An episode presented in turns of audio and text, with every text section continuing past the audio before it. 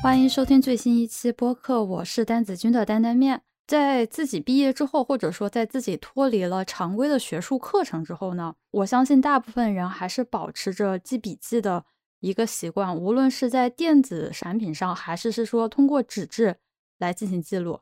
呃，那么就我个人来说的话，记笔记会有两个原因。第一个的话是我很确信我的记忆力不太行，就我没有办法把我身边或者是我周围所发生的一切的关键的事情，通过我的脑子和记忆力记下来，所以呢，我就必须得通过记笔记的方式把它保留下来。第二个的话是，我觉得说，一旦把这些比较重要的内容所记录下来之后呢，那这份内容就成为了一个第三方的视角，它就脱离了我这个大脑。这样，当我之后再去观察我那个时候就是在笔记上的内容的时候，接受我会更少的受到我主观的影响。呃，所以说有点像是把我自己的一些过去的想法更容易从自己的大脑当中抽离出来啊，从而更好的去总结自己。但今天我特地会要聊到的话题是纸质笔记，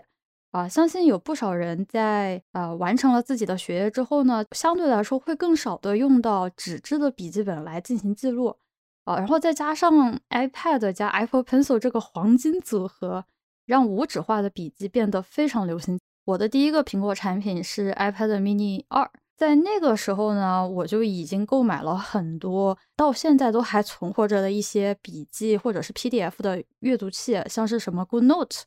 那样的一些 App。而且我印象当中，我应该是从一三年就开始使用起 iPad 这样的工具。在发布 Apple Pencil 之前呢，我也大量尝试过使用电容笔。就那个时候没有 Apple Pencil 这种就是可以有压感功能的。就那个时候，我就已经开始使用电容笔来进行阅读文献，还有在 PPT 啊，或者是在一些文档上做笔记。但为什么最终我还是会用到纸质笔记本，或者说我今天要介绍到的用来管理我自己的工作和生活的，都几乎是纸质笔记本。嗯，客观来说的话，电子笔记本和纸质的笔记本，它们有一部分的功能是重叠的，在一部分的应用上面呢，它们两者都可以去胜任。呃，细分下来的话，无纸化的笔记或者说电子笔记，它有它独特的优势啊，它很轻便，它多终端，它也不占用太多的资源。一些软件它可以多人协作，比如说 Notion 这样的软件，这是以往的传统纸质笔记所不具备的。但是我依然坚持使用纸质笔记管理我的工作和生活，主要的原因也是纸质笔记本有它自己独有的优势，而且呢，这个是我个人无法割舍的。嗯，所以今天讲的也是一个比较偏个人的体会啊。我相信不是所有人都会觉得说纸质笔记是一个非常好的选择，都是一个嗯 case by case 的事情吧。哦，但是我不太喜欢的是两个极端，要不然是过度的追求无纸化，要不然就是完全拒绝啊云的这种技术或者是所带来的便利。这两种极端都不是我所想要的，最终他们都是工具。呃，永远都是人去使用工具啊，而不是被工具使用。跟大家来聊一聊我平常会用到的五个笔记本啊。第一个的话，那就是实验记录本啊。这个嘛，我做化学实验的，呃，人手一个，这个不过分。之所以把它放到第一个呢，很简单，万丈高楼平地起啊。实验是做整个科研过程中最基础的一个部分，那实验记录本记录着最原始的数据。那后期的数据分析还有结果的研判都是基于这个实验记录本所产生的啊，这个重要性我应该不需要太赘述。关于这个本子，我更在意的是如何培养一个记录实验的好的习惯，因为这个对科研的进程是相当有关键作用的啊。比如说，呃，我可以今天做了一个实验啊，然后要记录一下我在这一个瓶子里面加了什么东西。就我自己的习惯的话，我会多加一些描述性的语言，比如说 A 加到 B 还是 B 加到 A，然后比如说 A 是以什么样的形式加到了 B，出现了什么样的现象，对吧？这些是一些比较细节、比较琐碎的，它最终有可能不会进入到你的文章里面去啊，但它有些时候会成为一个非常关键的信息，尤其是我会发现说某一天我没办法重复出我之前做的实验的话。我就会特地把实验记录本拿出来，然后去仔细的比较一下，说那一天和今天这一天到底发生了大概什么样不一样的事情，或者是看到了什么不一样的现呃不一样的现象，从而来帮助我分析我到底是哪里没有做对。我觉得这是一个比较有效率的方法，因为如果说去在记录实验过程当中遗漏了很多的细节，然后再加上自己回头去分析的时候，就很难会看到之前自己到底会有哪些做的不一样啊。但是呢，呃，也不是说把什么鸡毛蒜皮的事情都记录在这个实验记录本里面，记录的东西太多，一个是占时间啊，另外一个是呃也会变成一些干扰项。我记得我的一些同学做实验，他们是要去记录湿度跟温度的当天，这个好像我记得是取决于他们课题受这个环境的影响因素会比较大，但是像我的话，可能就不会啊留意到这个东西。就这个笔记本呢，呃，我是没有选择用 iPad，的因为我知道有相当一部分的实验室是采取了电子笔记，在自己的实验室里面，尤其是 iPad 在这个时候还挺管用的，可以拍照啊，还有可以录音啊什么的。就我自己来说的话，它确实有优势，但问题是，我可能实验室里面的化学试剂就直接会毁掉 iPad。我已经见到有人的那个 Apple Watch，就是那个苹果表，就直接被碱钢给腐蚀了。本子嘛，再坏也就十块钱一本，但是这 iPad 就在实验室也就太贵了。但是呢，还是要记得要养成定期扫描备份实验记录本的习惯。我是对这些本子都是有定期备份的习惯的。啊，当然呢，这些实验在其他领域可能就不受用了。你比如说敲代码的，那肯定就不可能说会把每一行代码都给写下来，是吧？那第二个本子呢，就是速记本。呃，我觉得更多的人也会在工作的场合当中用到，比如说记录会议的内容，跟嗯老板讨论的一些问题嘛。尤其是我老板也很健忘，我也很健忘，所以我都是记录好，就谨防他问这个问那个，然后我可以很快速的找到他要想要的答案。除此之外呢，我还养成了一个习惯，是在跟别人开会之前，我会用这个本子来记录一下大纲，就是会大概列一下，说今天要讨论的什么话题。要讲几个点，然后可能会涉及到好几个课题，对应的每一个话题的分配时间是多少？因为通常来说，我开会就一个小时的时间，要聊的东西还是挺多的，呃，所以说整个时间上的管理是需要比较小心的。除了学术上的问题，有些时候还要聊到一些呃行政上的问题，比如说谁家的锅碗瓢盆坏啦，啊，要买这个要买那个呀。呃，所以提前理好大纲会让会开的更加的顺利，然后这样的话，我也可以对应的收到答案，不至于说我感觉我开了这一个小时的会，好像什么都懂了，但最后好像什么也不知道要该做什么的样子。我记得我在一开始的时候还没有这个习惯，然后经常就感觉会说开完会，然后感觉好像聊是聊了，但是我不知道我应该做什么。这个本子还有个功能是去记录我脑子的一些想法，就是那种灵感一现啊，或者是说在推导一些比较复杂的公式或者是机理的时候，我会很仔细的把过程写下来。它可能会有一点点潦草，因为有些时候想法就会很快嘛，而且呢还要再改一改啊，就是但我也不用涂改液什么的，就直接就擦掉，像草稿本那种感觉。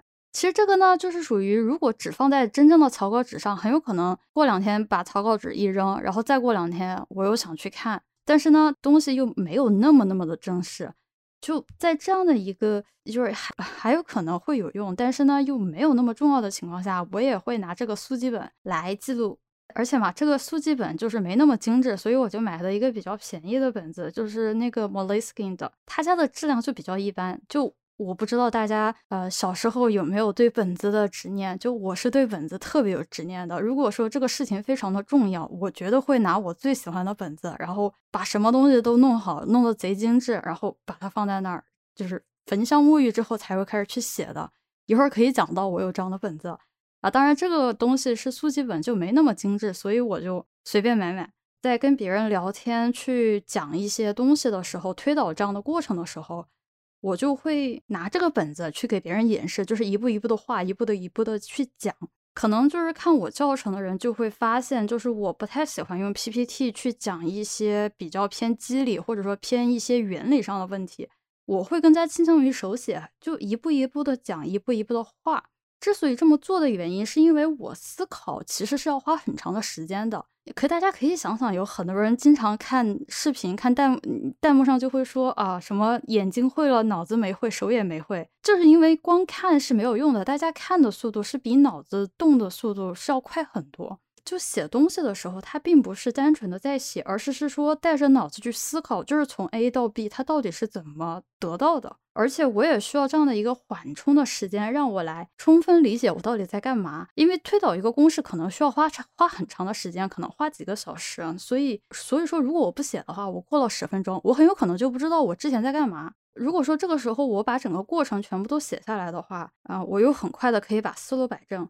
其实这个跟那个做咨询、做 consulting 的 case interview 的时候是很像的，就是他需要，就是做咨询的面试，我不知道，我不知道大家有没有了解过啊？他就是要求在你一开始的时候会把整个解题的思路全部写下来，然后你一个一个进行排除。其实那个思路我会很推荐大家去借鉴一下，因为这个是很容易帮助你不断的去抓住重心，以及就是说一旦方向偏离的时候，你可以很快的调整回来。如果说只是一昧的图快，对吧？我就跟个机关枪一样，就啪啪啪啪啪就直接扔你几个 PPT 的话，然后你也会量子速读的话。呃，反正我是没有，所以我就不愿意这么去做。这一个功能的话，实话讲，是我要讲的这几个本子当中最可以，或者说最接近于实现无纸化的。坚持用纸质笔记本，是因为是一些很实际的原因。就最主要的就是在 iPad 上面写字实在是太丑了。现在大家写字的频率越来越低，然后我真的见到过字写的好的人越来越少了。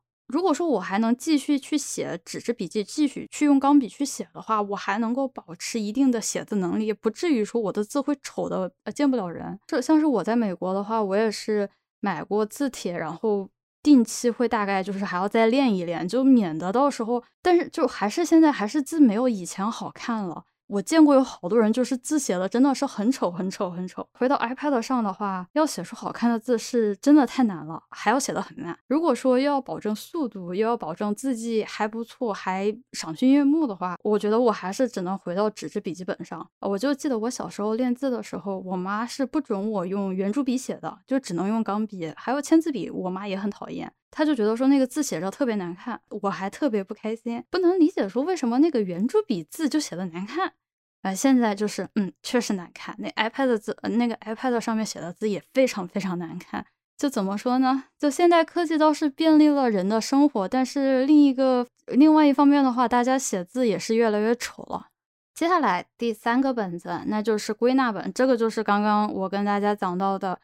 需要焚香沐浴之后才会去写的一个本子，这个本子呢还算是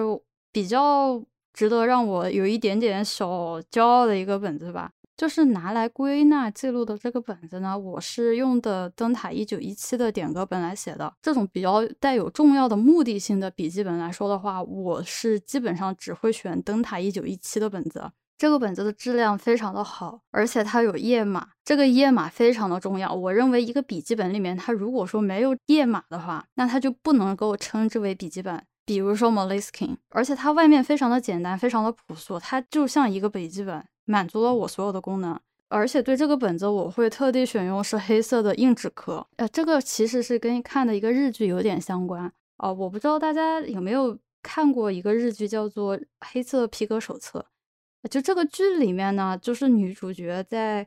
呃银座当妈妈桑的时候呢，她手上就有一个黑色的皮革手册，它里面记录的全是她客人的绝密关键黑料，然后她就会拿这个本子去黑吃黑，疯狂赚钱。对应的，我也有一个小小的黑色的笔记本，但不是皮革的，就是这个灯塔一九一七的，当然记录的也不是什么黑料，但是是过去呃自己积累下来的经验。尤其是在一些难度很大，或者说在一些比较刁钻的实验中出现的问题，以及对应的解决方法。比如说，我每次出差的时候，我就会记录这中间到底遇到了什么样的问题，需要怎么去解决，以及这个实验如果要成功的话，必须要做到什么什么什么样的点才可以成功。这个本子我非常的看重，这个本子里面几乎是包含了我这几年读书的时候认真总结下来的内容。可以简单的粗暴理解为什么叉叉叉课题制胜法宝，可以比较夸张的这么说。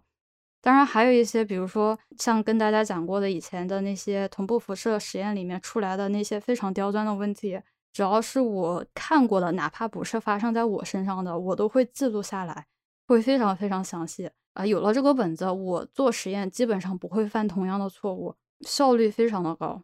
这里可以跟大家讲一个好玩的点，就是我这个本子特地是用中英文混着写的。有人见过我这个本子，但是大家都会觉得很诧异，因为遇到什么问题，或者说遭遇到什么样的故障的话，我会去翻这个本子来看有没有对应的解决方案啊。但是呢，就是很多人也看不懂，就哪怕他看了，但是也看不懂。呃，其实这里可能是一个冷知识，但不一定就但不一定正确。啊就是在非正式的工作场合下，就是你不需要跟别人沟通的情景下，你可以去使用多种语言，其实是多了一层关键信息的保护。呃，所以比如说像我这个本子是用中英文混着写的，基本上是除了我就哪怕是中国人懂英文的也看不太懂。还有呢，就是比如说像是我的 iPhone 的话，它的系统语言就是英文，但是我的 Apple Watch 就是表的话就是中文。直接抬表起来看的时候，我就不太希望周围的人第一时间看到我手表上的一些隐私信息。虽然就是可能是我多虑了，但是我一般就会采取这样的方式，然后设置成不同的语言。啊，当然得保证自己先看懂啊。还有一个个人习惯呢，是在记录这个本子的时候，除了黑笔和铅笔以外，其他任何颜色的笔或者是呃其他任何颜色的笔我都不会使用的。也没有什么说，嗯，荧光笔进行高亮还是怎么样的，很简单，就是这个本子里面的东西，它全都是重点，没有什么重点还可以再继续画的了。从这个本子里面的话，我会发现说，如果一个人的工作他是极其依赖实际操作经验的话，他是需要那种经验上的积累的话，我会建议说，不妨试一试这样的记录总结方式，就是每一次做了什么，到底遇到了什么问题，对应的解决方案是什么。这样的话，我积累的经验是实实在在的在 build up，就跟就是搭一个小房子一样，你从最基础的开始，然后这是搭实了，因为它是记录在本子本子上面的，然后你再一层一层一层一层的，就是往上搭。如果是说你只是靠记忆力的话，哎，可能下面那个地基就会散架，然后上面的东西就搭不起来。所以说记录下来遇到的问题还有解决方案，就是两个东西都要记录下来是非常关键的。第四个的本子的话是手账。哎，就是日常的记录打卡，就不知道大家有没有做手账的习惯。就我是到美国之后，然后开始学习做手账的。呃，功能上我会觉得很鸡肋，但是这个是出于一个仪仪式感、少女心什么的，对吧？你要贴贴纸啊，什么就是平常磕的 CP 的，就是。就是贴纸啊、sticker 这些东西嘛，这这个本子就很简单，就是记录一些跟工作相呃跟工作没有关系的琐碎，比如说今天可能吃了啥，然后每天大概有一个什么样的一个时间轴，呃看到什么电影，或者是说在读书的时候有什么呃意思的词语，就很零碎，就没有什么说特别一个目的。呃，像是我的话，我自己用的手账就是日本的 Hobonichi，这个应该是个很有名的手账牌子，它在那个有一个就翻开就那么一页的。一年的整个一个小日历，然后它每天都有一个小方格，然后你可以打卡或者你可以干嘛？我会看我哪一天有在摸鱼，或者是我哪一天有在加班，哪一天在出差，我会把这些东西每一次呃，就是。我会把我该工作的时候没有工作，以及不该工作的时候工作了的天数全部都会打卡打起来。然后我每个月会总结，说我这一个月我多出来了工作几天，或者说我这一个月摸鱼了几天，然后出差了几天。整个一年下来，然后你回头去看的时候，就还是比较有成就感的，因为就是出差可能真的是出到爆炸。我记得。当然，二零二零年就是没有出差嘛，但是我二零一九年就我印象里面是接近了快两个月的时间，就你可以看到那个天数是就是四十几、五十几这个样子，一点一点的这么记录下来之后，然后回头再看的话，你就会发现是一个很大很大的一个数字，但但是总的来说就很琐碎，然后买这个本子也就是因为好看，没有什么其他的原因。最后一个本子的话是五年记事本、五年日记本。记得在之前的播客有聊到关于这个笔记本，这个本子它也是一灯塔一九一七出的，它是叫做五年记事本，每一天是一页，一页里面呢它是被分为了五格、五行这个样子，它就代表了不同的年份。也就是说，当你一年写完，再开始第二年的时候，比如说，呃，二零二零年一月一号，然后你写了，开始写，对吧？然后到了二零二一年又又一月一号的时候，你就又回到了那一页。然后这个本子是在我读博的第一年买下来，然后开始记录的。每天就篇幅不多，你没有任何的压力，甚至就当然你也可以选择不写，是吧？就是我甚至可能有些时候很烦或者很累的时候，我就只会写个累，或者是今天开会。或者今天出差就没了，有些时候呢，就有点小心情的时候呢，也就会多写一点。通常也就是在每天洗完澡之后，睡前花一分钟就随便写写。比如说，我现在看了一下，就是我 写的最多的就是今天吃了什么。就你会发现，就有些本子会有点重叠。我承认我不是那种效率党，就是我是那种啰里吧嗦党。然后比如说，可能实验做了什么，可能跟谁聊聊天，或者说今天狂喜，比如说因为在路上捡到钱，跟自己的一个小小的对话。呃，尤其是现在我处于一个精神压力比较大的状态下，实话讲，我觉得我会逃避，我会不想去面对自己。就比如说，我明明很累，但我时不时的在忽略这个现实。而这个本子呢，算是强制我去面对我很累的这个事实。我觉得这个事情很重要，就是就是因为我我我偶尔也会觉得累，对吧？呃，就是两三天的事情，其实可能也就没事了。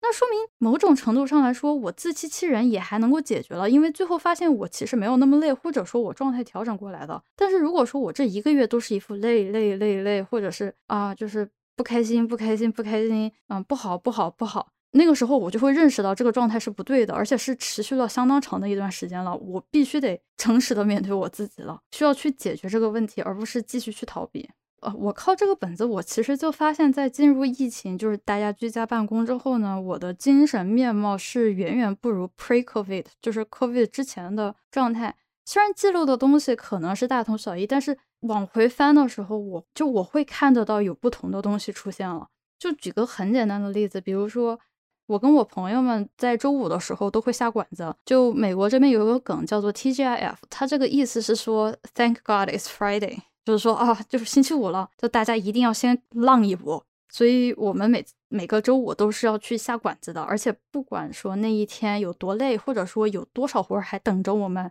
就周五晚上是必须下馆子，必须去玩的。这是一个非常重要的事情。在疫情之前，我每个周五的小日记可能都是写的，嗯，吃了啥，新来了哪道菜，好不好吃，贵不贵。还有那个服务员态度好不好？就是在疫情期间呢，我们就变成了说，呃，从餐馆去外带一些食物，然后在家里面一起吃。然后其实餐馆还是情况挺不好的，就有好几家都倒闭了，所以也就吃的是那固定的那几家。就吃的东西其实跟疫情之前的不会差到哪儿去，都是自己比较熟的那几个馆子。但是我就会发现说，我不会把吃的写进去了。因为这个本子它只需要我去写一点点东西，就一点点，对吧？一个字两个字都可以。既然这个本子只要我写这么一点点东西，那我也不会说是精心去安排，说一定要写个什么东西，留一个什么样的印象出来。这个时候，我如果只能说留一个字或者留两个字的话，我会下意识去写我这一天到底是一个什么样的状态。其实那个时候就能够反映出来我今天到底过得怎么样。这种方式有一点像是心理的那种治疗，因为我见过有那种。就是 therapy notebook，就是说用于这种心理治疗的这种笔记本，就有类似的这样的功能。不确定说这个东西对每一个人都有用啊，只是说我自己习惯于用这样的方式来找出自己的状态，因为因为就我自己来说，很难会第一时间发现自己到底在哪儿出现了问题。而且呢，这个没有什么太大的压力。比如说你今天就是很忙，对吧？忙到昏天暗的，你不想写，那就不写。我在 COVID 大概。二零年四月到八月份的时候是空白的，就是我没有写，我一个字都没有动。就为什么？就很简单，就是我觉得那个时候的压力环境就让我很焦虑，就并不是指的是单纯的科研，就是你每天感觉你出去的时候，就是是病毒在包围着你，然后 焦虑的一个状态。就是光是这个去写和不写的这个决定，我现在都觉得说可以帮助我去分析我当时的心理状态是怎么样的。然后这个本子嘛，肯定也就已经写了大半，因为是五年嘛，所以呢，我觉得也还算是一个记录自己，就是说 PhD 期间这一些比较小小的心路历程，就还蛮有意思的。虽然就有些时候就很蠢，就是只想说啊干，妈的，今天实验他妈的又没做完，就这种感觉。但这就是我啊，对吧？就 就我也不需要给别人展示什么，在这个笔记本里面，今天就讲到了五个本子。啊，就是从实验记录本、速记本到我最喜欢的，或者说我最宝贵的归纳本，以及呢，就是划水的手账，还有呢，就是这个我觉得算是一个心理小治疗的五年的日记本，可能听起来会挺多的，其实每天花不了多少的时间来做，而且我是已经比较习惯于用这些本子来写、来思考我不知道正在听的观众有没有什么样的想法，不知道你们会用什么样的本子，还是是说你们所有的东西都是放在云端的？因为我现在看到好多人啊，就会用什么 Notion，然后来做，就是什么什么各种样的管理啊什么的，啊，我也会去用，就是我也用了一些 App，比如说我会用的更多的是滴答清单跟 Notion 这两个软件，而且我还看到大家还要做什么 Roam Research 啊，然后。就是那些非常高端的，就我也有去试过，然后做什么管理什么的，我就发现后来就觉，后来我就觉得说，还不如直接写来得快。一个是软件要花钱嘛，对吧？然后另外一个就是还是有相当一部分的学习成本的，尤其是那个 Roam Research，我当时看的时候，我觉得说，哎，好像感觉可以帮助我整理思路、文献什么的，对吧？然后我就发现，对我的 research，对我的研究课题来讲，就根本就没有用。就我的课题是不是做那种点的，就是没有用点状的那种，呃，是叫网状还是叫点状的那种网络格式来关联的，它不是这个样子。所以我感觉我有一点就是那么落后于时代。但但我是这样想的，就是不要觉得说工具是新潮的，还是是老旧的，还是是古老的，只要能用就行，对吧？就不管是黑猫还是白猫。抓住老鼠的就是好猫。那今天的播客就到这里了，我们下一期再见吧。